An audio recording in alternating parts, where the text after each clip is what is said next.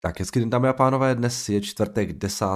února, od mikrofonu vás za společnost XTB zdraví Jaroslav Brichta. Já jsem teda zpět po pár dnech, nejsem ještě úplně stoprocentní, tak eh, promiňte, kdyby to šlo náhodou ještě trošku znát, každopádně už mě nebavilo nic nedělat. Um, tak eh, za těch pár dnů, co jsem tady nebyl, eh, se toho zase až tak moc nestalo, až na výjimku, kterou byl včerejšek právě, kdy se nám ty tady začaly znovu zdá se trošku zvedat. A S&P 500 eh, docela pěkně povyskočil na nějakých 4587 dolarů s tím, že včera eh, teda ten růst byl nějakých 1,45%, eh, Nasdaq nám rostl více než 2%, zdá se, že se nám všechno zase tak trošičku zalévá sluncem, protože včera hodně rostly především ty růstové akcie.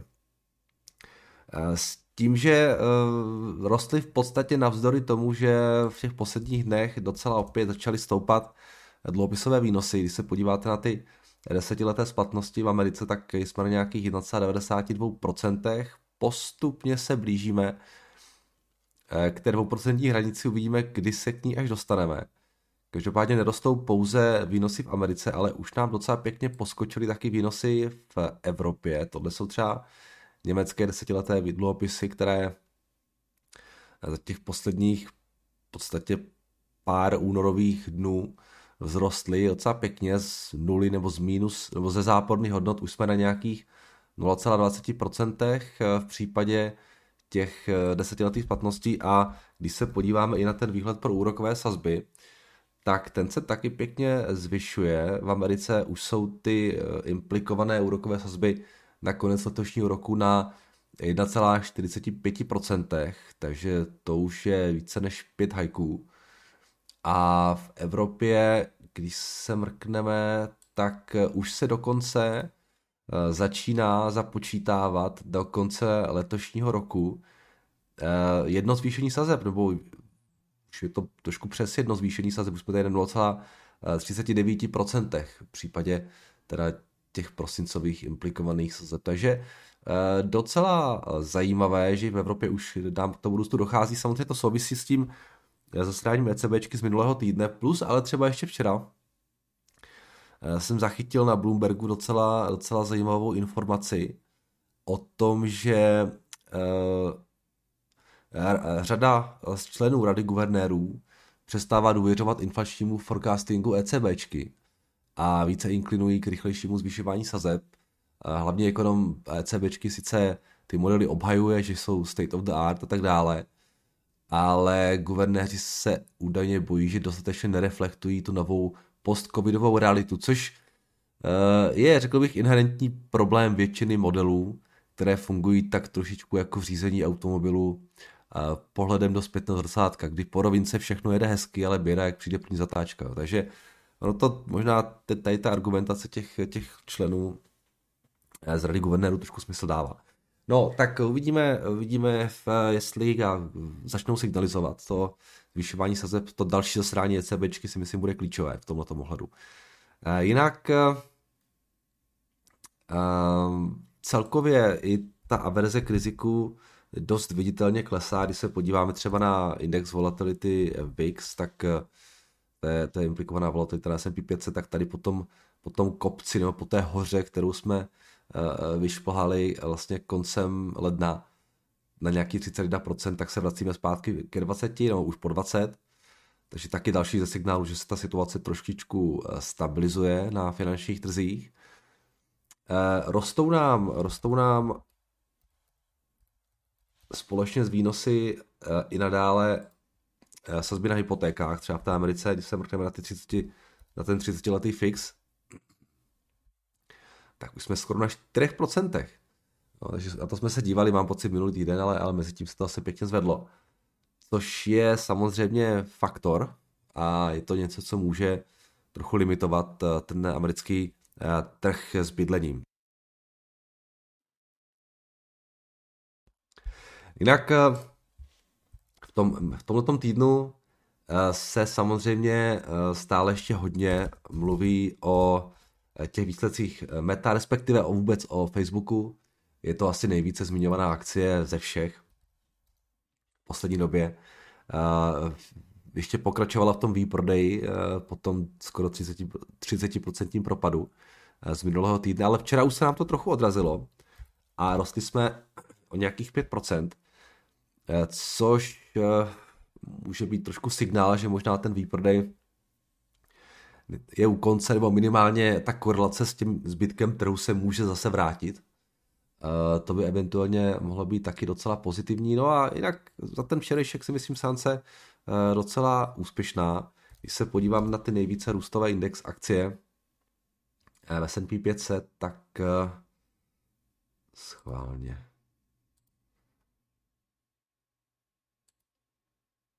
Uh, máme tam Omnicom, Ace Energy, Ace, Ace, Enphase Energy, eh, Chipotle, tam mám pocit, nějaké výsledky, uh, Freeport McMoran, Moderna je tam, Nvidia, Discovery je tam, ten Facebook tam taky někdo bude tady. A mezi těmi nejvíce ztrátovými uh, CVS Health, ty reportovali výsledky, tam to bylo trošku slabší. Uh, Exxon, Coca-Cola a, to, jsou, to jsou minimální ztráty, to je procenta a půl a tak dále, takže Eh, tady žádné velké změny. Jinak včera nám neportoval Disney. To bylo, to bylo docela zajímavé, protože v aftermarketu rostly o 6,6%. To byl velmi snadný beat pro ně, jelikož se začíná dařit více, než se původně očekávalo um, segmentu eh, těch parků zábavních, ale ještě předtím, se na to podíváme, tak teda ty revenues celkové byly 21,8 miliardy, Eh, růst o 34% a net income nějaký 1,48 miliardy. A když se podíváme na ty segmenty, tak eh, ty parky zábavní rostly na 7,2 miliardy eh, na revenues, to je skoro o miliardu více, než se očekávalo, takže tady fakt jako pěkný. Zdá se, že ta stará ekonomika začíná zase fungovat, ale i ta nová nevypadá špatně, jelikož Disney Plus subscribers count rostl o 11,8 milionů na skoro 130 milionů. Čekalo se, že prostou pouze o 7 milionů, takže um, taky docela, docela dobrý signál v tomhle směru a Sydney, uh, Sydney, uh, Disney to výrazně pomohlo a ten, ten v tom aftermarketu docela pěkně rostl. Takže pěkná čísla, možná taky lehké povzbuzení pro ten, pro ten dnešek, jo, že, že se i té staré, té nové ekonomice daří, když už jsem u té staré ekonomiky ještě teda tak eh, včera uh, šel nějaký článek taky na Bloombergu, že eh, Británie se chystá zrušit pandemická opatření a přechází do režimu living with covid, ve kterém se všechno začne vracet postupně do normálu. Dokonce i lidé nakažení covidem už nebudou mít ani povinnost pětidenní izolace v Británii. A včera ještě potom mluvil v podobném duchu za, za USA také Anthony Fauci, podle kterého je ta divoká pandemická fáze pravděpodobně za námi. Takže i tady v tomhle ohledu se zdá, že se začíná všechno vracet do normálu. Plus vidíme i na tom Disney třeba, že ty, že ty parky jedou, takže eh, taky možná určitá věc, která může teď trošičku pomáhat těm, eh, těm trhům, že, že, ten, že ta vlna Omikronu a tak dále eh, je postupně eh, za náma. A i když jak za kým, že? no, tak, uh, Tohle jsem chtěl zmínit. A ještě mi napadlo, pojďme se tak jenom podívat pro zajímavost na to, jak vlastně vypadá ta výsledková sezóna, která už, uh, už jako spoustu samozřejmě uh, z společnosti reportovalo. Tak, uh, dneska Bloomberg jako úplně se mnou nespolupracuje, no ale ještě funguje, tak to je pozitivní. Takže uh, na sales, na těch revenues uh, byl být pozitivní být u, u 68% společností a na tom earnings u 76. Loni to bylo, mám pocit, kolem 70 na sales a přes 80, skoro 7 nebo něco takového na earnings, takže trošku horší než v tom minulém čtvrtletí, ale pořád zatím to vypadá docela dobře. Už reportovalo 326 z těch 499, no kolik tam je těch společností v S&P 500, což eh, jo, asi možná lepší, než se čekalo jo, i v tomhle směru. Takže ta výsledková sezona zatím docela pomáhá, i když samozřejmě jsou tam jména, která jako dost negativně uh, překvapovala.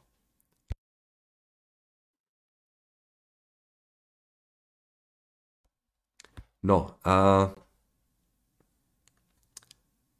Přemýšlím, ještě jsem chtěl ještě něco ukázat. Když se budeme bavit o tom, co nás čeká dnes, tak eh, je tam zatím docela eh, stabilní ta situace na indexech. S&P 500 v podstatě drží ty včerejší pozice nebo lehce klesá. Nasdaq taky lehce klesla, kles, klesá. V Evropě nám ty indexy nepatrně rostou. A samozřejmě dnes čekáme na výsledky na výsledky CPI ze Spojených států, což bude určitě jeden z těch klíčových fundamentů za tenhle ten týden, když se podíváme na ta očekávání. Nebo nejdříve pojďme se podívat na to, jak, ta CPI, jak to CPI jako vypadá. To je tohle. V tom minulém měsíci nám rostlo na 7% a ta jádrová inflace rostla na 5, téměř 5%. A když se podíváme na ta očekávání, jak jsou nastavená teď, tak eh, kde to máme? CPI růst na 7,2% z těch 7 a eh, na 5,9, takže další poměrně značný nárůst. Eh, tak uvidíme, jak to dopadne. Samozřejmě tohle může být věc, která do toho obchodování docela pěkně dnes promluví, takže na to určitě, na ty výsledky určitě bacha. Ještě teda eh, pojďme se mrknout na to, co se dělo na Forexu v těch posledních dnech. Eurodolar potom zasedání ECBčky lehce klesá, ale, ale v podstatě velkou část těch, těch svých zisků, které nabral ten minulý čtvrtek, drží. Takže tady zatím žádná velká změna se neodehrává. Na těch dalších měnových párech docela klídek, bych řekl, bez nějakých větších výkyvů. Taky v těch posledních pár dnech. No, žádné velké změny nejsou. Austral nám pokračuje v tom svém růstu. Novozélandian zdá se taky. Kačka ta se vrátila zpátky nějakých 21.30, po tom výletu na 22 téměř. A Drahajkovi lehce rostou 1833 na zlatě, 23,20 na stříbře. Ropa nám trošku skorigovala z těch 92 na 89, ale stále zůstává poměrně vysoko. A tohle už jsou teda ty indexy. Bitcoin samozřejmě s těmi dalšími rizikovějšími věcmi docela pěkně vystoupal a už se vrací jen rychle uh, na těch 40 tisíc dolarů. Takže uh, i tady určité oživení, Ethereum momentálně nějakých 3160, Nadgastet se taky, tak ten se zase taky vrátil dolů na 4 dolary a to je víceméně všechno. Takže zatím ta situace na trzích vypadá zase docela, docela příznivě. Uvidíme, jak dlouho to vydrží, jestli se asi něco nestane, co, eh, co to, to všechno rozhodí. Tak, ode mě asi všechno k tomu včerejšku. A jdeme na vaše dotazy. Tak, dobré ráno, zachytil si Jardo nějaké zprávy k Telurianu, nějaký investor chce žalovat a je možné, že se nich, z nich pozoru regulačné orgány ještě drží v pozici. Držím pořád, to je věc, kterou říkám, malá pozice, která je buď to moonshot nebo nula a držím, e, tu žalobu jsem zachytil, ale tady mám pocit něco osobního mezi e, šerifem Sukim a nějakým investorem, který si něco slíbili a teď po sobě něco chtějí, těžko do toho cokoliv jako, jak, jako do toho vidět. Co se týče těch updateů posledních, tak v Dubnu mají začít s výstavbou toho Driftwoodu. Um, mají prej nasmluvaný nějakých, jednej, o financování se prej nebojí, prej jednej s nějakýma 45 bankama, že jsou komfortní to začít, že, že jsou komfortní to začít stavět už teď bez toho 100% eh, zajištění financování, eh, které by měly oznámit v nadcházejících měsících, takže uvidíme. Jo. Pokud jim budeme věřit, tak všechno jde, jde, jde správně. Um, ta, ta situace se podle mého názoru změnila docela výrazně k lepšímu uh, v těch posledních měsících. Vzhledem tomu samozřejmě, jak jako obrovský je ten spread mezi americkým Henry Hubem a tím zbytkem světa, ale uvidíme. Uvidíme. Um, Suky, co jsem já poslouchal, tak zněl jako hodně, uh, hodně optimisticky, co se toho financování týče. Že to plně nechtějí uspěchat. Uh, každopádně pro tu akci pořád platí. Jo. Buď, buď, buď to bude o hodně výš, nebo to bude na nule. Jo. to, je, to, je, to je jednoduchý trade.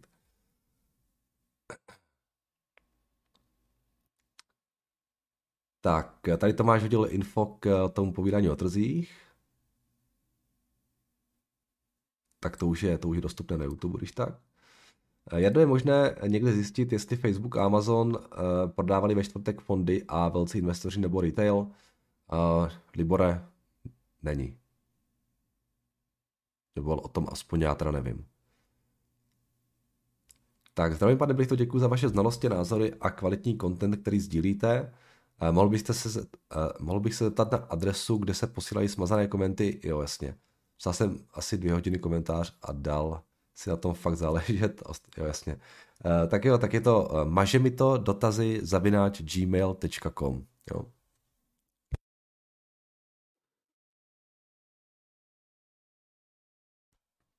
Jo, maže mi to dotazy zavináč, ma, bez samozřejmě bez háčku. Maže mi to dotazy zavináč gmail.com. Tak, Eh, zdravím, rád bych se vás opýtal na názor ohledom Sberbanky, keďže je to ruská banka a Rusko teda zrobí docela nervozitu ve světě. Myslíte si, že by to vedlo nepřízni, vedlo nepříznivo ovlivnit půjčku, kterou se od nich chystám vzít? tak eh, vaši půjčku to určitě neovlivní, protože v momentě, kdy si tu půjčku vezmete, tak, uh, tak vy jste ten, kdo, kdo koho potřebuje Sberbanka. Vy Sberbanku nepotřebujete. Takže na vaši půjčku to Eh, žádný dopad mít nebude.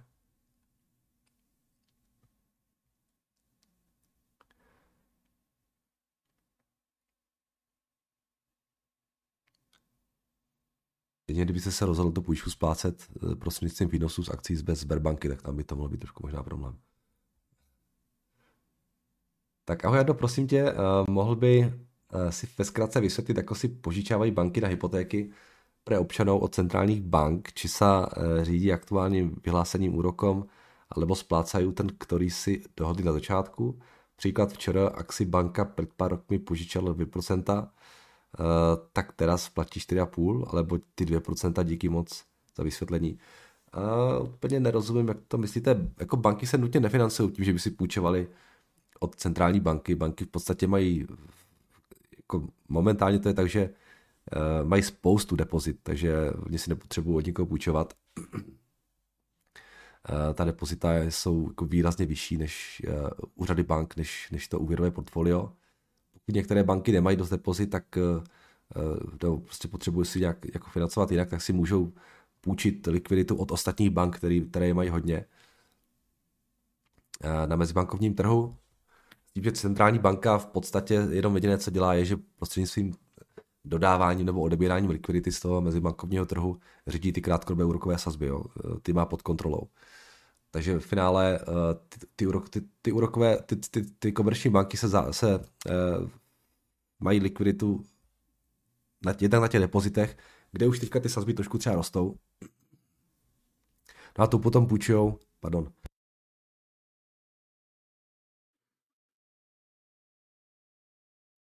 No a tuhle tu likviditu potom půjčujou, eh, půjčujou eh, na, na, ten delší, na tu delší dobu. Jo. To znamená, mají to, čemu se říká maturity mismatch, jo, kdy mají ty krátkodobé úvěry mají prostě za nějakou eh, nízkou rokovou sazbu a půjčují na dlouho za nějakou fixní úrokovou sazbu. Když se podíváme třeba do té Ameriky, tam jsou momentálně ty sazby na ty 30 leté hypotéky 4%, ty banky mají v podstatě depozita za nula, jo, téměř. Takže, takže mají za nula likviditu, půjčují za 4%. Uh, eh, pokud rostou sazby v Americe na 2%, tak najednou tu likviditu mají za 2%, ale půjčují pořád za 4%. Nebo ta, ta, ta, ta, ta, ta, ta hypotéka byla za 4%. Pokud by se náhodou stalo, že ty úrokové sazby, uh, sazby vystoupají třeba na 5-6%, tak už mají likviditu za 5-6%, ale půjčují za 4%. Tady už je velký problém. Jo? Ale, ale většinou uh, ta nebo půjčovali za 4 minulosti, ale většinou ta výnosová křivka je rostoucí, takže většinou ten kratší konec je níž a to vlastně umožňuje těm bankám eh, se financovat a proto je taky, taky, taky problém pro ekonomiku jako takovou eh, a pro bankovní systém, když ta výnosová křivka je, je vlastně rovná, nedej bože, nějak výrazně klesající. To se moc často neděje.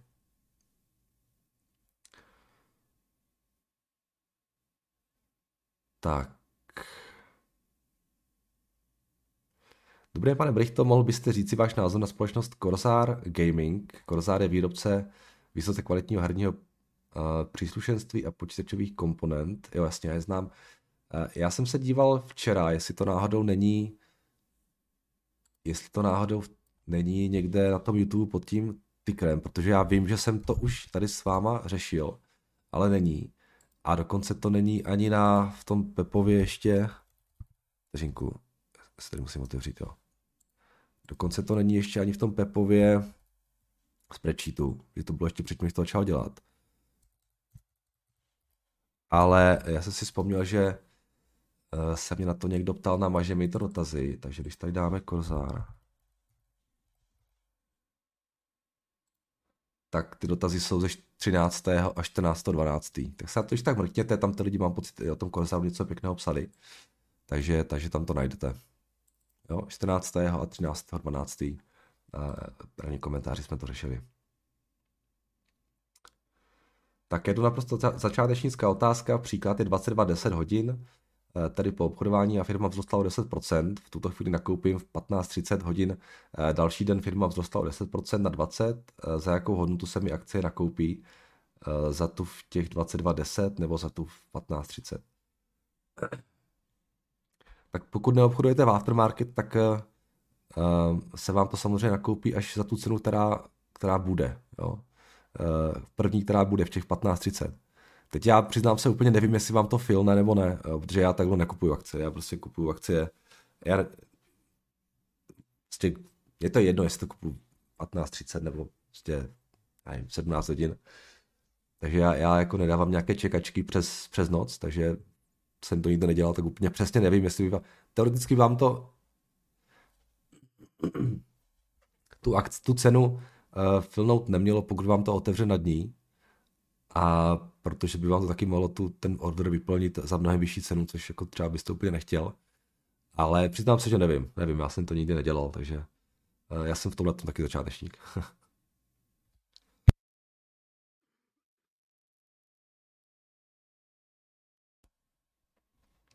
Tak eh, toť vše z těch, z těch vašich dotazů pod videem a pojďme se ještě podívat na vaše mi dotazy.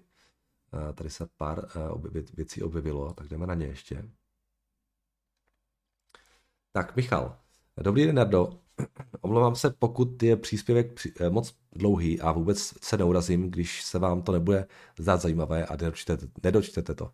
Tak Michal, když se takhle hezky představil, tak už to musím dočíst. Chtěl bych představit společnost Good RX Holdings a požádat o váš názor na ní. Jde o společnost ze sektoru healthcare působící na trhu v USA. Společnost nabízí mobilní aplikaci, která pacientům umožňuje ušetřit peníze na lécích na předpis. Společnost založil před deseti lety Douglas Hirsch a Trevor Bezděk, že by, kteří jsou stále v jejím vedení. Oba CEO IPO měla společnost v září 2020. V USA je velmi složitá situace s úhradou léků, na předpis, kdy do tohoto procesu vstupují výrobci, velkoobchodníci a PBMs. Jo, jo, PBMs, to jsou pěkní hajzlíci. Pharmacy Benefit Managers najímají si je poskytovatele zdravotního pojištění a k vyjednávání o ceně, jasně, a lékárny. Tím, že PBMs zpravidla nezveřejňují sjednanou cenu léku na předpis, často účtují plácům 5 až 20 násobek, než kolik platí lékárně. Jo, to je úplně crazy systém tady tohle v Americe. To je strašná žába na pramení tady tyhle ty uh, middlemeni. Uh, celý ten systém se jeví hodně neefektivně. Uh, američtí spotřebitelé čelí velkým cenovým rozdílům v lékárnách a nedostatečně trans, nedostatečné transparentnosti cen léků. Rozdíl mezi léky může například dosáhnout 100 dolarů mezi dvěma lékárnami proti sobě. K vyřešení těchto problémů vytvořil GoodRx podstatě tržiště, které spotřebitelům nabízí informace o cenách léku na předpis a slevy.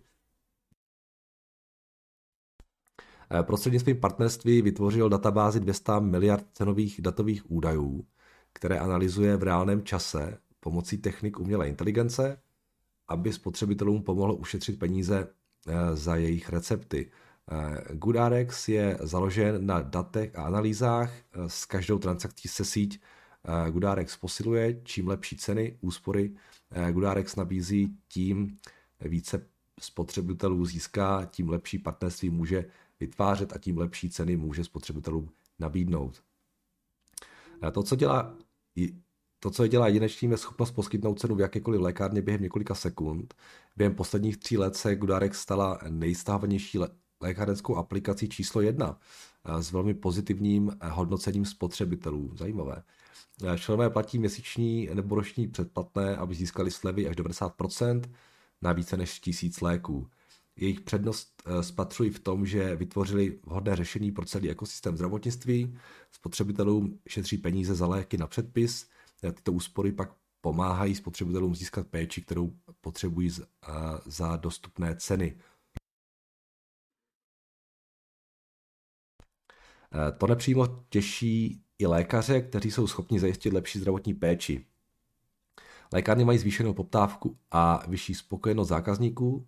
Kromě toho GoodRx prokázal svou schopnost být spolehlivým a výhodným partnerem i pro PBMs. Tohle nechápu, Michale, jak můžou být dobrým partnerem i pro ty PBMs, když jim v podstatě berou ty jejich marže. Jo.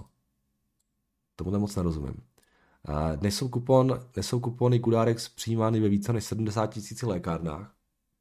Ve Spojených státech společnost má sazby s téměř všemi hlavními maloobchodními lékárnickými řetězci, jako je Walmart, CVS Pharmacy a Kruger. Výrobcům léčiv přináší další hodnotu i tím, že nabízí cílené reklamní služby. Podle odhadů utratí farmaceutičtí výrobci každý rok 30 miliard dolarů na marketing a reklamu, vzhledem k tomu, že 20% eh, vyhledávání Goodarex je zaměřeno na značkové léky. OK, je platforma Goodarex skvělým místem pro cílené, cílení na spotřebitele. Hmm, to je zajímavý. Největším konkurentem Goodarex je v podstatě status quo, kdy spotřebitelé jsou zvyklí využívat eh, pojištění pro své léky, i když je to pro ně značně nevýhodné. Největší výzvou Goodarex je tak vzdělávat spotřebitele o svých nabídkách a službách, o tom, že se eh, mu to daří svědčí nárůst uživatelů. V roce 2019 společnost Gudarek získala eh, Hey Doktor, aby eh, na svou platformu přidala služby virtuální zdravotní péče a přejmenovala, se, přejmenovala ji na Gudarex Care. Není to pro ně core business, ale vytváří s tím synergii, kdy spotřebitel navštíví lékaře současně obdrží předpis na lék. Gudarex má dobrou pozici k tomu, aby spotřebitel aby prostřednictvím své pokročilé technologické platformy uspěl na trhu o velikosti 4 biliony dolarů. Několik údajů, tržby 191, 195 milionů, meziroční 39%, jsou zatím ve ztrátě, jasně, subscription plan má, 60, jo, má 68% růst, dluh 656 milionů, cash 900 milionů, růst nákladů marketing a tak dále, výrobní. V poslední době akce vyklesala o 50% ze svých all-time high. Wow, tak to mě teda velice zajímalo, zaujalo ten váš dotaz, to zní fakt zajímavě. Jak si tomu chápu, jestli tomu rozumím správně, tak oni by měli právě řešit ten problém, který právě vytváří ty PBMs. Proto úplně nechápu, jak přesně těm PBMs pomáhají. Každopádně e, tohle je stoprocentně trh, kde je velká neefektivita, podle mého názoru. A to si opravdu nějakou disruption zaslouží. A já, jak jsem se o těch farmací Benefit Managers dozvěděl dřív, tak jsem si řekl, že do těchto těch firm které tohleto provozují v životě investovat nebudu, protože tam to fakt, tam to fakt smrdí nějakou disruption a tohle, tohle zní zajímavě. Já jsem o nich nikdy neslyšel, teda musím říct. Ale, ale už takhle, co píšete, ten business model jejich mi dává jako absolutní smysl, takže to je fakt jako zajímavá věc a určitě se na ně podívám ještě, když teda, tak pokud teda nejsou nějak jako extrémně drazí. Takže Gudarex říkáte.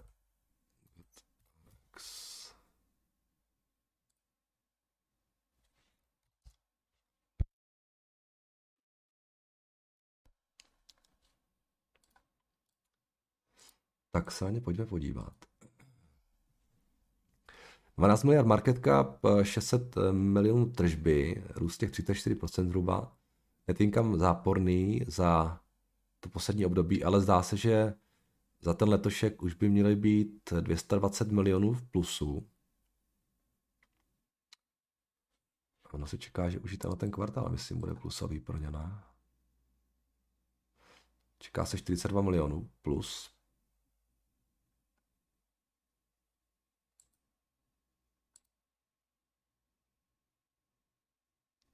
A jsou free cashflow pozitivní, což je super.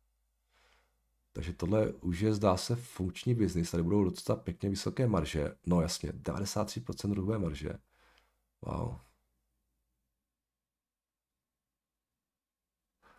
Tohle to, jak se jmenujete? Michale, je super zajímavá věc, podle mě. Na ty se budu muset podívat. Eh, já o nich nic nevím, ale, ale zní to, zní to fakt zajímavě, takže uh, teď se to prodává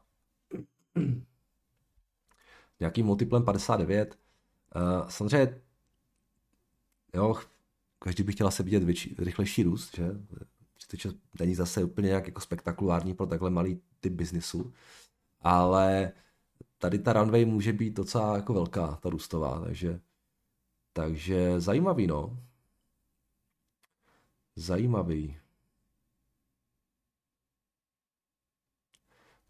No, víc vám tomu takhle neřeknu, eh, protože fakt jako je vůbec neznám, ale určitě se na ně podívám.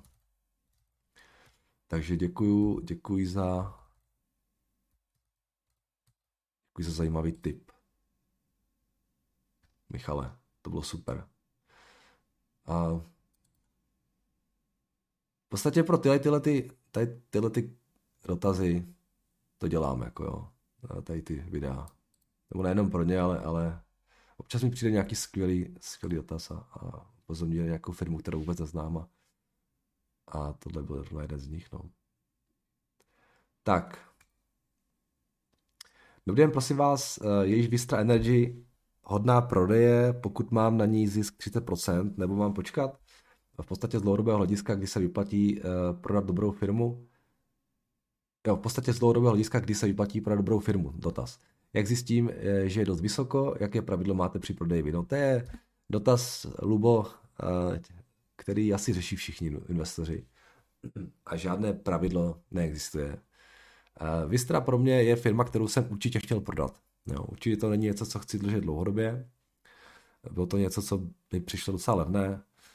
A ten risk reward tam byl docela příjemný. Pak samozřejmě přišel, ta, přišla ta bouře Ury zimní, která eh, to dost výrazně jako, ten můj plán ne, nezměnila, ale tu cenu akcí poslala výrazně dolů. Každopádně zdá se, že teď už jsme zpátky tam, kde jsme byli před tou bouří. Už tam jsem taky nějak 30% plusu. A um, je to jedna z věcí, kterou, kterou jsem přemýšlel, že bych jako eventuálně mohl prodat a překlopit do toho, do toho růstového portfolia. Zatím jsem to neudělal, prodal jsem ostatní věci. Um, ale nevylučuju, že se toho brzo uh, zbavím. Jo. Um, ta, ta akce podle mého názoru je stále relativně levná, já tam nevidím jako vůbec žádnou, uh, žádný problém jo, pro tu firmu. Je to, něco, je to něco, co v defenzivním portfoliu klidně může úplně v pohodě být. Uh, oni teďka letos mají blbý rok kvůli té, no ještě pořád dojíždí ten, ten špatný rok kvůli té bouři, ale uh, to free cash flow zhruba nad těmi dvěmi, miliard, dvěmi miliardami mělo být úplně v pohodě, což je v podstatě pětinásobek, takže, takže 20% free cash flow yield je, je, je fajn. A takže pořád za mě to je docela v pohodě jako oceněná společnost. Čekal bych, že poroste ještě víc, víc v těch dalších letech, obzvlášť pokud se to zařadí mezi, do toho B, do toho investment grade ratingu, co, což by měli dostat asi příští rok. Takže já tady nevidím nějaký problém, nemyslím si, že je to drahá společnost, jenom prostě v tom mém portfoliu jsem už tak nějak jako přemýšlel, že bych eh, i překlopil do těch růstových akcí. Pokud ty růstové akcie budou už jenom růst a už nebudou níž, tak to pravděpodobně neudělám. Pokud by tam byl ještě nějaký větší výprodej, tak to možná udělám. No. Záleží na tom kontextu. Ale ta firma se mi jako nějak extra drahá nezdá. A jak to poznáte, že je firma drahá, to je, to je věčná otázka. No. Problém řady společností, třeba u té Visty to asi úplně neplatí, ona nebude asi nikdy úplně jako extra drahá, jo, ale problém u řady třeba společností, které jsou dobré, je ten, že oni se můžou zdát drahé, ale ve finále uh, jsou drahé z dobrého důvodu, protože jako vy velmi rostou a, a když, ji, jo, když ji prodáte, tak nakonec za pět let zjistíte, že to byla velká chyba. Jo. Takže já vám žádnou radu nedám. Pokud já osobně mám uh, společnost portfolio, které si myslím, že je skvělá a že má dlouhodobý potenciál, tak se ji skoro snažím neprodávat. I když někdy ty valuace uh, můžou být hodně vysoké. Ale jak se říká, let the, let the winners ride. Jo. Let the winners ride, to tomu dává smysl, ne? Rise, asi rise. Nebo ride the winners, já nevím, to je jedno. Tak.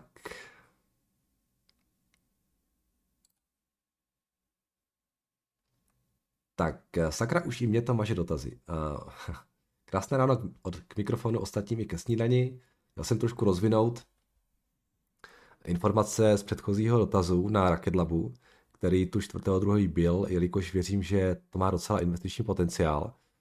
Uh, a to zejména proto, že se o, že se o přímou konkurenci SpaceX nejedná. Um, a jejich firmní kultura je SpaceX velice podobná.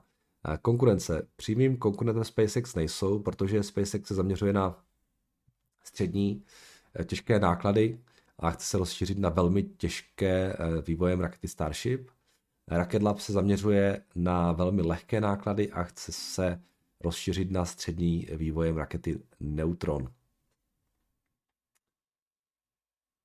No, takže si budou trošku konkurovat na tom středním. Důvodem je, že dnes již většina satelitů není velká jako auto, ale spíše jako krabice od bod.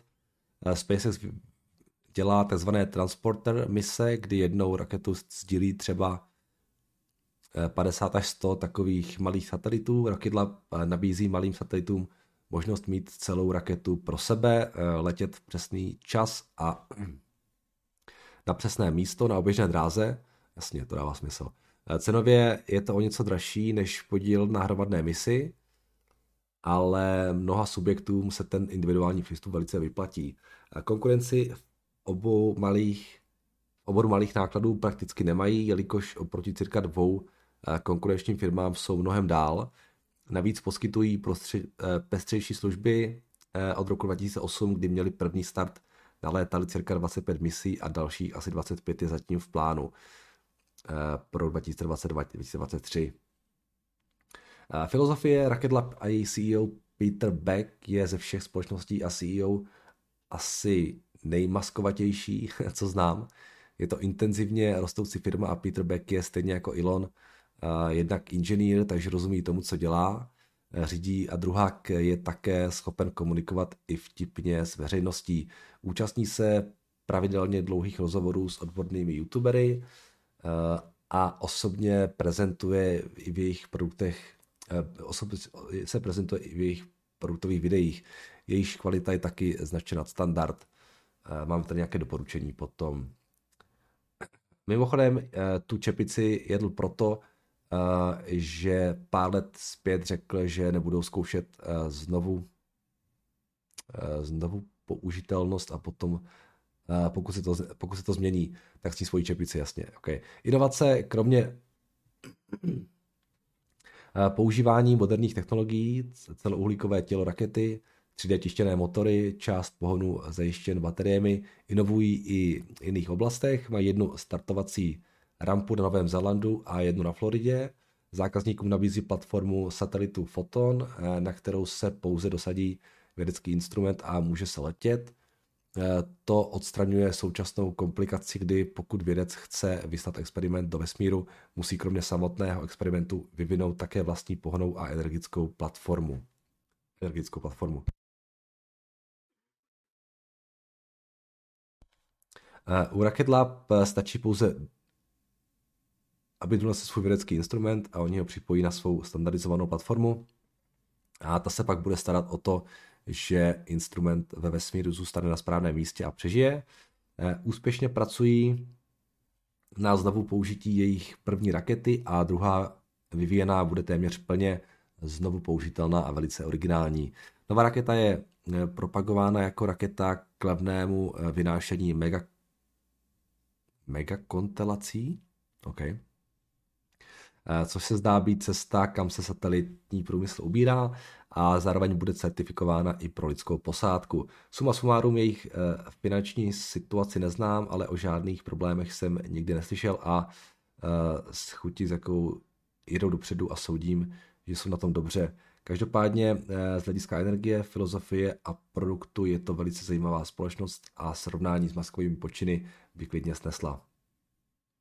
OK, tady máme pár těch videí, které se nám posílá, tak se na to lidi když tak můžou kouknout podle těch uh, náhledů. Um, já se jenom rychlosti ještě na ně podívám. A my jsme se na ně dívali minulý týden. No zní to zajímavě, co píšete. Určitě ta, ta uh, to soustředění na ty, na ty malé rakety dává smysl, takhle jak to napsal. A jako proč ne? Proč ne? Jo, eh, do, já z těch čísel ani není samozřejmě poznat, ale do budoucna uh, to asi smysl dává. Jo. Teďka otázka je, jestli ta valuace je správná. Těch 4 miliardy uh, klidně být může, já nedokážu posoudit, jaký mají tam. Jo. Ten total addressable market. A co se na tom dá do budoucna eventuálně vydělávat, ale minimálně mi to zní mnohem lépe než nějaký Virgin Galactic. který má, kolik má market cap? No, tak ti už hodně spadly, 23 miliardy. OK, zajímavý, děkujeme, děkujeme za zajímavé doplnění. Tak, zdravím, chci se zeptat, jaký máš pohled na to, že Meta vypne Facebook a Instagram pro Evropu. Já to vnímám jako obyčejné vyhrožování a nevěřím tomu, že se něco takového stane. Takovým krokem by šli proti sobě. Vnímám to jako obyčejnou výhrušku na nátlak EU, avšak zajímá mě tvůj názor. Z investičního hlediska je to levně ohodnocená společnost, nakolik tam mám solidní pozici a celkem by tím moje portfolio utrpělo, ale to určitě více z nás. Jaké bude jejich price při současné ceně na příští rok? Děkuju tak eh, jako meta úplně zase nikomu moc nevy, nevyhrožuje. Jo. To, ta informace se objevila v jejich annual reportu. Jakožto jedno z rizik, eh, jo, ta firma musí v podstatě přijít na všechna možná rizika, která do budoucna pro ní představuje všechno možné, jo, vlastně regulace a tak dále. Tak to tam napsali, jo. A, protože oni jsou nějak závislí vlastně na tom transferu dat a byl by to pro ně velký problém. A, média se to chytla řekla, že Facebook vyhrožuje Evropské unii. A, já si taky myslím, že to nevypnou. A, ale vlastně um, je, je tady nějaká regulace pro ohledně, ohledně toho sdílení dat a přesunu dat a uh, jako rozhodně by to asi pro ně byl nějaký problém. Jo, a minimálně finanční, ale zase taky si nemyslím, že by bylo nějak úplně zásadní, ale těžko říct, no. těžko říct, úplně do toho nevidím, ale úplně si to nedokážu představit, že by se to stalo. No. Ale už jenom z té reakce politiků, kteří v podstatě vyzývali k tomu, ať to udělají, že to bude super, když tady nebude Facebook, Instagram, tak je vidět krásně, že, že Facebook je uh, it's company everybody loves to hate, jak se říká. Jo. Toho píčka týče, vážně jo.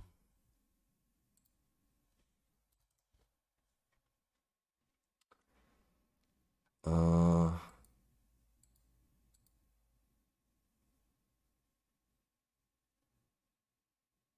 Dáme tam ten multiple. 6, 16, 13 dokonce. Ten 2023. no je, to už je normálně value akcie. Jako. Pojďme si schválně udělat takovou, takové matematické cvičení, jo. Takovou valuaci. Lehkou na Facebooku. si Facebook dělá nějakých 40 miliard ročně, Představte si, že by Facebook rostl o 5% meziročně dalších 10 let, jo. Tak 40 krát 1,05 na desátou. Tak za 10 let by, kdyby rostl Facebook pouze o 5% meziročně, dalších 10 let, 5%, což je fakt jako poměrně malé tempo růstu, tak by měl za 10 let na, na tom net income nějakých 65 miliard. Jo. Když to dáme, když to vynásobíme, když to vynásobíme uh, nějakým multiplem, řekněme těch 15, co mají teď, price earnings 15, tak jsme na nějakých 977 miliardách a momentálně teda mají market cap nějaký 630, jo.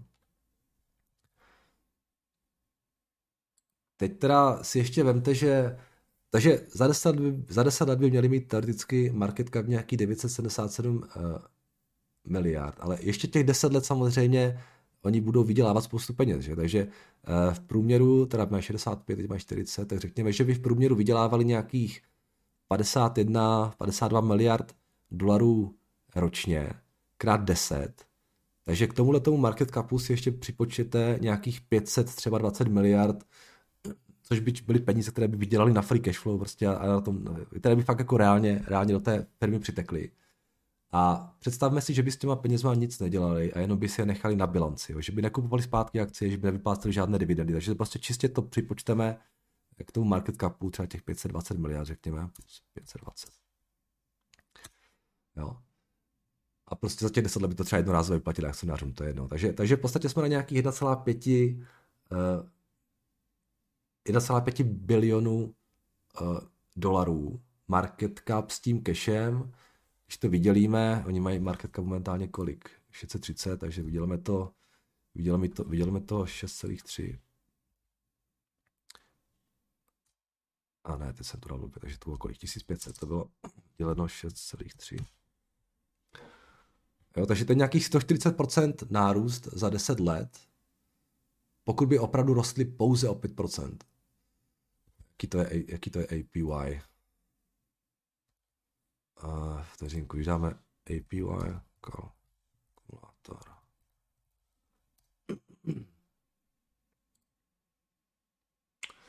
Tak vteřinku, tady mi ročně, jak to tady funguje. OK. Si tady dáme roční periodu, 10 let tady dáme.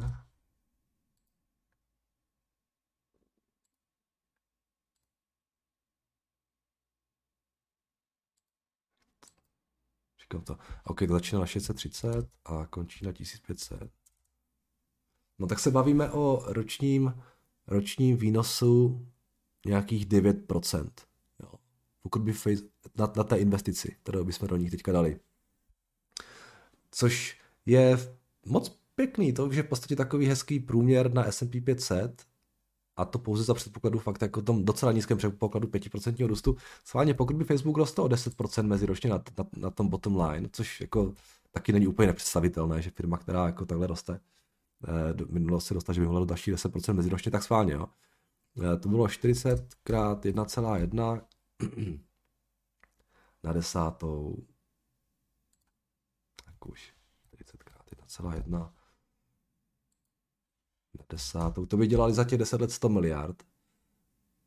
Uh, dajme tomu, dáme tomu zase 15 multiple krát 15, to už je 1,5 eh, miliardy, teda 1,5 bilionů market cap a připočtěme k tomu teda ještě ten cash, který by byl kolik? Má 40, eh, to by v průměru dělali 70 miliard asi, takže plus 700 miliard za těch 10 let, řekněme. Jo, tohle je všechno strašně hrubý odhad, jo, to, je jako, to je úplně jedno, že byste nevíme, kolik porostou, takže to můžeme takhle hádat. Jako. Takže plus ještě 700, takže to je nějaký 2,25 bilionů za 10 let market cap plus ten cash, děleno těma 6,3, to je růst o 258%,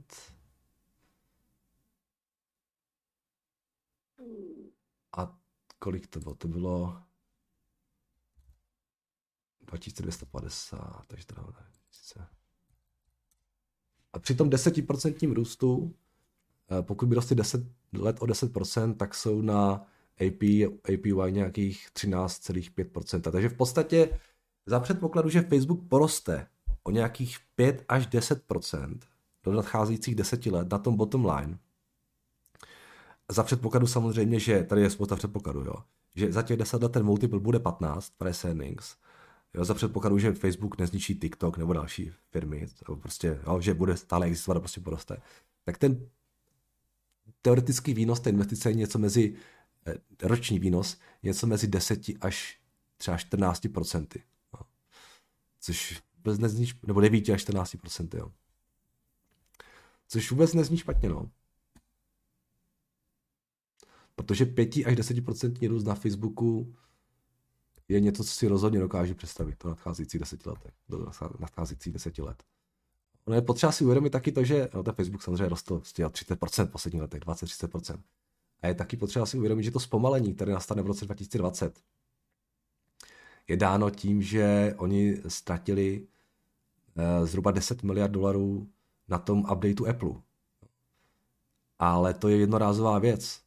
No, to vlastně odečtou a potom už od té báze zase porostou. Takže v momentě, kdy se to, ten update Apple přestane počítat do toho 12 měsíčního cyklu, tak, tak to zpomalení v podstatě bude pryč. A tady už vidíme nějakou reakceleraci na 16% jo, to, to očekávání na tom roce 2023. Takže já nevím, jako mě to přijde levné, já se nemůžu pomoct prostě. Já už jsem taky neodolal, tak jsem si trošku přikoupil. Z těch 4% z portfolia jsem to hodil se na 5. A jo, samozřejmě, jak říkám, Facebook je, je firma, kterou všichni eh, rádi nenávidí. Jsou tam určitá rizika, bez diskuze, politická.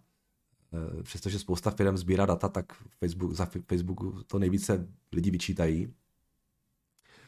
Eh, takže tady nějaká rizika jsou, ale, ale říkám, pokud porostou, tak ta valuace vypadá moc pěkně. No.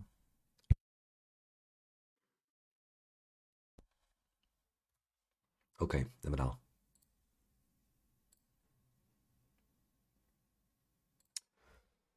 Tak, zdravím Jardo, mohl byste trochu pohovořit o vašem postoji k politickému riziku při hodnocení firm? Řešil jste to několikrát v souvislosti s Čínou a její babou. Rusko jste taky párkrát zmínil, taky, ale jen opak okrajově. Snažím se najít balans, kdy je politické riziko vyváženo dostatečně nízkou cenou. Je to přirozeně eh, jako u každého rizika relativní, nicméně v případě velkých států jako Čína a Rusko mi přijde, že trh eh, politickému riziku dává větší váhu, než si zaslouží. Eh, když se například podíváme na ukrajinskou krizi v roce 2014 a následně na události na Krymu, které přetrvávají, které přetrvávají dopad na ruské firmy působící třeba na Ukrajině byl výrazný. Nicméně, přestože krize neskončila, firmy se vrátily k původním valuacím a následně výrazně vyrostly. Eh, pragmaticky řešeno, trh se zajímal o zisky a ne o humanitární dopady a morální stránku věci. Dobrým příkladem jsou například Sberbanka a Gazprom, pro českého investora asi nejoblíbenější ruské akcie, vys obrázek níže. Jsou ceny akcí. Eh, svůj názor na politické riziko tedy můžete popsat přes Sberbanku, kdy, kdyby vám to nevadilo, párkrát na ní byly dotazy, ale zatím to nezazněly klíčová fakta. Krom toho, že tvoří cirka 5% eh, Vltava fondu, je to jedna z nej, nejméně zadlužených a díky relativně vysoké inflaci v Rusku i jedna z, z nejvýdělečnějších bank v Evropě. Eh, co, al, co je ale méně známo je, že tato banka pravděpodobně inspirována západními modely kompletně transformuje svoji působnost, eh, pravděpodobně si uvědomuje, že s příchodem blockchainu a CBDC klasického bankovnictví bude strádat už asi dekádu využívá monopolu a silné uživatelské základny a vytváří si ekosystém podobný například Amazonu. Když pominu eh, Sber Prime, eh, které funguje stejně jako podobná služba Amazonu a dramaticky navyšuje uživatelskou základnu, eh, má banka v ekosystému Sber Zvuk místo Spotify, Oko místo Netflixu, Citymobil místo Uberu a Sber Cloud místo AVSK až po ruský rohlík a dáme jídlo v podobě food delivery v Moskvě. Wow, to jsem nevěděl vůbec. Zajímavé. Zároveň Sberbank stále působí jako banka zajišťující půjčky na emerging, market, na emerging marketu, kde je nesplacené procento půjček kolem 4% a díky vlastnictví, vlastnickým strukturám má podporu státu například při vysokých transakčních poplatcích Eh, management je progresivní, kopírují funkční schémata ze západu, který je v Rusku není schopen implementovat a vyplácí dividendu 7%, která se zvyšuje. Eh, eh, to je bohužel nařízení ruského státu, na druhou stranu je to pro firmu akceptovatelná daň. No jasně, no, tak to je prostě klasika v Rusku, že jo, tam ty firmy musí platit. Vím, že těch red flagů je tam hodně, ale všechny jsou Eh, spojeny s politickým rizikem, na které se v tomto dotazu ptám. Tato firma se prodává price earnings 4,7, eh, není ten margin of safety až už atraktivní. Vím, že už jste se na ně díval, jak jste byl, eh, tak jestli byste mohl třeba konkrétně tuto společnost, ale politické riziko celkově rozebrat více, určitě by to rozšířil obzory sledovat, sledovatelské komunitě PS. YouTube mi zmazal dotazy, ale když se dotaz dá emotikon YouTube složený z těchto znaků, eh, už mi to nemaže. Jo, to už tam někdo psal, že se tam dá ten emotikon, že to nemaže dotazy. Zkoušejte to teda.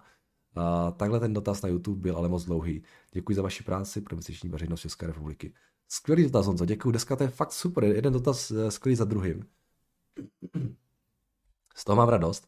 Honzo, já jako Sberbanku znám, ale já jsem se na ní přiznám se nikdy úplně hlouběji nedíval. Já se tak jako intuitivně Rusku vyhýbám, ale tohle jsem třeba vůbec nevěděl, to, co píšete, že, že dělají, že to zní zajímavě. A já jsem říkal v minulosti, já si myslím, že Sberbanka je levná. Já si myslím, že eh, je to potenciálně i docela dobrá investice, jenom bych do ní nedával nějakou velkou část toho portfolia. To jsem, to jsem prostě já, jo. Eh, já si myslím, že to politické riziko je tam je započteno docela štědře a ten risk reward je tam zajímavý. Takže za mě ta investice zajímavá je, jo, jenom tam nemám pozici, taky nemusí být ve všem, jo. A prostě úplně se na to nedívám, ale mám, já mám takové, takovou část portfolia, takovou jako malou, spekulativní, a, kde by se klidně dala zařadit. Jo. Takže eh, já v podstatě si o nich taky myslím, že, že, ta, že ta cena je atraktivní a že ta investice je zajímavá. Jo? Myslím si, a nedivím se vůbec lidem, kteří to zkoušejí, pokud to politické riziko akceptují. Jak měřím, akceptové, jak, jak měřím politické riziko? No nijak, to se ani měřit nedá. Jo? Prostě to je, to je těžké a víceméně je to jenom o tom, že ta pozice by podle mého názoru měla být tak vysoká, eh, aby vás nějak jako zásadně neohrozilo to, pokud to politické riziko bude naplněno. Jo? Pokud přijdou nějaké brutální sankce, které e, e, by ten subjekt mohli jako výrazným způsobem poškodit. Jo? Pokud jste v tom naložený takhle, jo, že to není moc velká pozice, tak proč ne? Já tam nevidím problém. Jo? A, když se ani podíváme, Já si taky myslím, jo, vím o tom prd prostě, jo, ale taky si myslím, že, že tam ta válka, prostě, že, že, že k tomu nedojde k nějakým, jako, nějakému konfliktu a k nějaké vlastně válce, jo. A, protože je to spoustu peněz taky, že Rusko ty peníze taky asi úplně jako chce, ale zkouší to, no tak jsou nějak domluvení s Čínou, ta spolupráce je tam jasně vidět a, a rozpínají se a zkoušejí, kam až jako můžou zajít, jo. Číně toho prošlo strašně moc v těch minulých letech a Rusko se taky dostavuje trošku teďka. No. A když se podíváme na Vlastně ten, ten, ta valuace vypadá atraktivně, na, úplně bez diskuze. Takže to je 70, 80 miliard a 14 15 miliard dělají, dělají na, na tom bottom line. To je krásné mají monopolní postavení v Rusku do toho, jak píšete všechny ty technologické platformy, teda to zní zajímavé, na to se, na to se možná podívám, jak, jak, jak se to vyvíjí, jaký na to mají, jakož ta segmentově, je to tady nějak vidět?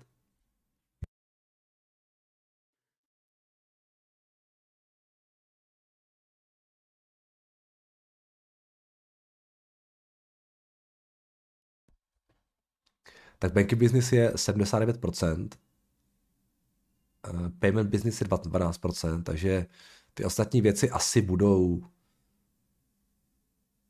velmi malé v tom jejich podání. To je non-financial bit. Nevím, kde, v čem je to zahrnuté, v jakém segmentu, ale risk insurance určitě ne a wealth management asi taky ne. Takže možná v tom non-financial business. Um,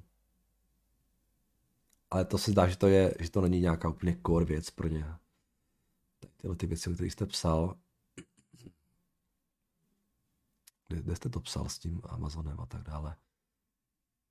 Když povím do Sber Prime,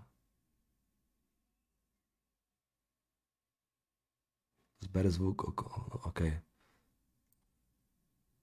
No, zatím to asi úplně v těch číslech vidět nejde, ale ale říkám, zas, zas až tak moc o tom nevím, takže uh, do toho nechci úplně kecat. Other, tady má něco other, no non-financial businesses. Uh, takže jo, já... Zní to lákavě, no, Sberbanka, musím říct. Zní to lákavě. A bude to znít asi mnohem ještě lákavějíc, pokud ta akcie zůstane nízko, nízko zatímco ten ostatní zbytek trhu, který teďka hodně spadnul. A to je taky důvod, proč já se prostě zaměřoval na ten zbytek, protože prostě mi popadaly ty růstovky, které jsem chtěl kupovat. Ale pokud by ten zbytek trhu rostl a ta Sberbanka bude stále levná, tak o to lákavý to ještě bude vypadat do těch dalších týdnů, řekněme. No.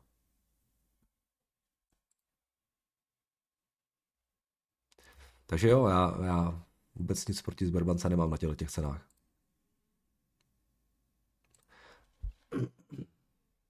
K tomu dotazu ještě, jo, jak, jak, jak to řeším to politické riziko, tak fakt je to, fakt je to o tom prostě, je to o tom pocitu, jestli ten risk reward je dostatečný. Jo. A u té, u té Sberbanky se mi zdá, že dostatečný je. Tady se vás další úplně skvělý dotaz, já nevím fakt, co, co vás to napadlo, ale dneska mě zásobujete úplně nádherně. Tady je od Daniela. Ahoj Jarda, prosím, vraťte panu eh, jeho kartu, nebo si pro vás to jde.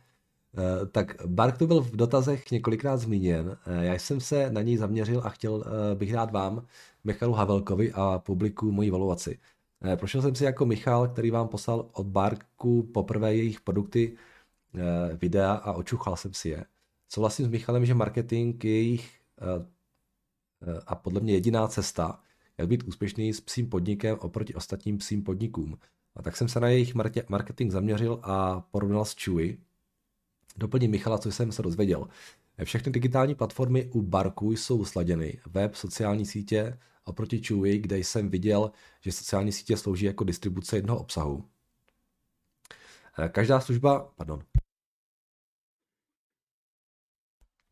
Každá služba Barkbox, Bark Eats a tak dále má svůj profil na IG a na Facebooku. Web na každou platformu eh, využívají hezky, eh, na co byla platforma stvořena. U Bark Brights eh, společnost na Facebooku publikuje články, obsah, buď nějaké roz, nějaký rozhovor s veterinářem nebo příběhy psů, co mu bylo, co mu pomohlo a tak dále. Na druhé straně u Barboxu je Instagramový obsah tvořen zákazníky, takže každé příspěvky jsou pestré, 100 lidí, 100 chutí. A souhlas s tím, že ty sociální sítě mají fakt skvěle zmáknuté. Eh, Chewy obsluhuje i kočky, jejich brand je pro domácí mazlíčky, Bark je psí značka. Oproti Chewy marketing dělají skvěle a jejich všechny služby jsou propojené eh, pod jedním brandem Bark a to je hlavní. Eh, zážitky z účetnictví. V Q2 roku 2021 byly v zisku kvůli sloučení SPACu u Barku do jedné entity a tedy tedy proběhly účetní praktiky ve změnách vlastního kapitálu, změně reálné hodnoty u Varantu, protože se konsolidovalo několik tří preferenčních akcí do nově vydaných akcí do konvertibilního dluhu a do konvertibilního dluhu. Zanikly preferenční akcie. V účetnictví vedou dluh v hodnotě 71 milionů dolarů s úrokou sazbou 5%. Ve skutečnosti pro nás investory je reálný finanční dluh 49 milionů. Zbývající hodnotu tvoří možnost si změnit dluh eh, za akcie firmy. Tedy firma má menší dluh, než vede v účetních knihách. A jasně, eh, vnitřní hodnota je na palici, jak vykazují hrubou marži, eh, ale dá se dopočítat do opravdové hrubé marže. Očekávám 16% gross margin v roce 2022. Jo, OK, no ta hrubá marže u nich je fakt jako zvláštní, to, je, to s tím souhlasím. Marketing se, marketing se projeví ve větších maržích. Eh, oceňuji Bark jako firmu, která svým růstem bude naplňovat svůj tržní potenciál. Eh, tržby v terminální hodnotě 10 miliard při eh, tam 300 miliard tvoří v konečné hodnotě 3,5 podílu na trhu. 32% hrubá marže, Chewy aktuálně má 28 s tržbami 10 miliard. A vnitřní hodnota je 26, 26 27 dolarů za akci, tržní kapitalizace 4,5 miliardy, eh, včetně započtení nevypořádaných opcí. Eh, takže to je vnitřní a relativní hodnota, která tady má, to nebudu ani celé číst, tady je spousta jako údajů, ale já vám to takhle pomaličku jako jenom projedu, abyste to třeba mohli pročíst vy, protože uh, Daniel tady moc pěkně jako ukazuje takový svůj model nacenění firmy relativně k ostatním firmám, jako je právě Chewy a ještě tady má Petko. Takže se na to podívejte, on to srovnává podle aktivních uživatelů, nových uživatelů a růst aktivních uživatelů. Tady jsou teda ty tabulky, eh, ve kterých si to srovnal, dal si to k sobě